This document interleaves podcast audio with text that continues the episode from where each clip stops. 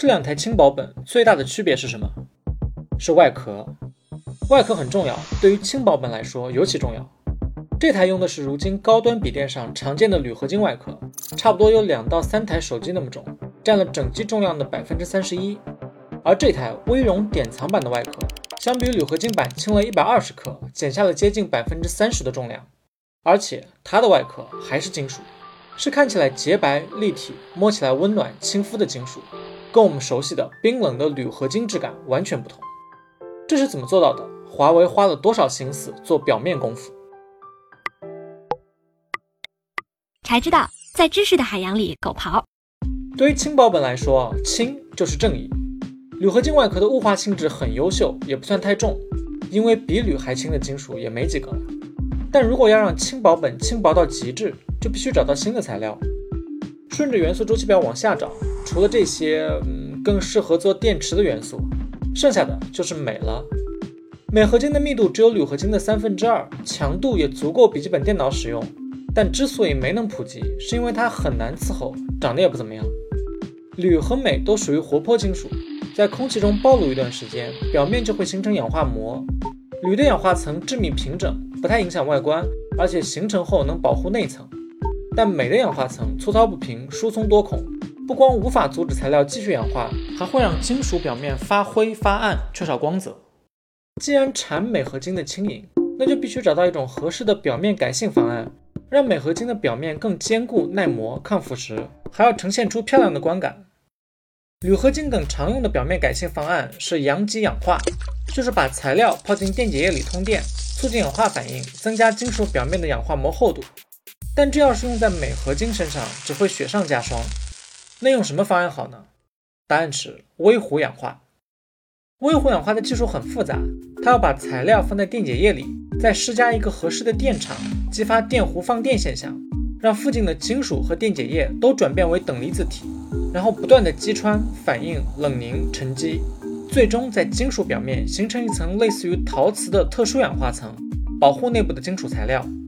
听原理就知道，微弧氧化难度高，成品率低，但它对于镁合金的改造卓有成效，能让镁合金变得抗腐蚀、耐磨。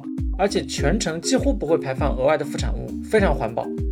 但传统的微弧氧化工艺并不好解决镁合金容易发灰的问题。如果要做成浅色，就需要喷涂多层油漆，但这又掩盖了金属的质感，摸起来像塑料。华为并没有兴趣在外观上做妥协，所以为了让镁合金看起来更白、更易上色，华为的工程师对此前的微互氧化工艺做了一系列改进，通过上千次实验和上万次电参数调整。找到了一条能让金属表面的孔径率最均匀、观感最通透亮白的工艺路线，同时消除了镁合金身上的两层 debuff 发灰和易氧化。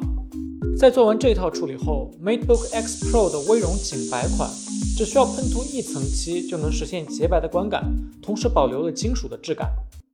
不过，如果你跟我们一样，真正看到它的本体，就会发现它并不是单一的白，而是有层次的，隐隐约约好像藏了些什么的白。摸起来有绒绒的摩擦感，这正是微绒的名称由来。我们简单粗暴一点，直接上显微镜。此刻你眼前看到的是无数个高分子颗粒，它们是微绒的关键所在，让这台电脑呈现出了区别于铝合金产品的独特质感。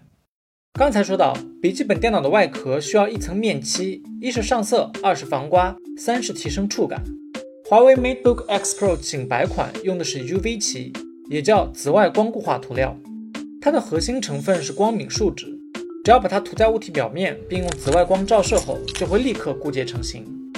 相比于目前绝大多数笔记本电脑用的 PU 漆来说，UV 漆的工艺难度更高，但可以用更薄的厚度实现更高的硬度，而且不易变黄。仅白款中的这些高分子颗粒就添加在这层 UV 漆中，为了实现漂亮的哑光质感，高分子颗粒的粗细大小、比例和颜色材质等。都需要不断优化。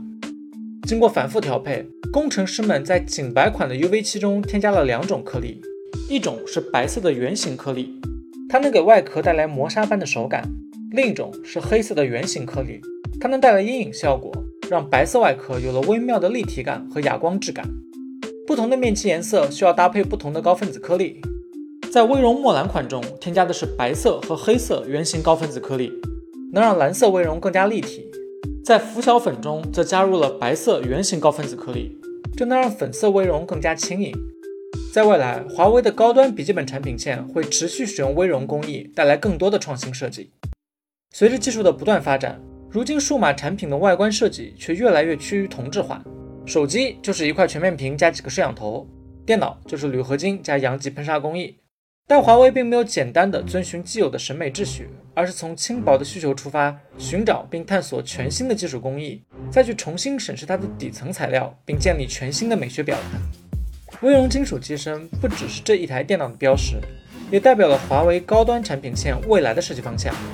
我们希望有更多厂商能做一些像这样打破既有设计思路的产品，这既需要技术创新，更需要勇气。最后能不能定义未来，那不好说。但肯定能让未来变得更有意思。你可以在微博、微信、喜马拉雅、B 站等平台找到我们。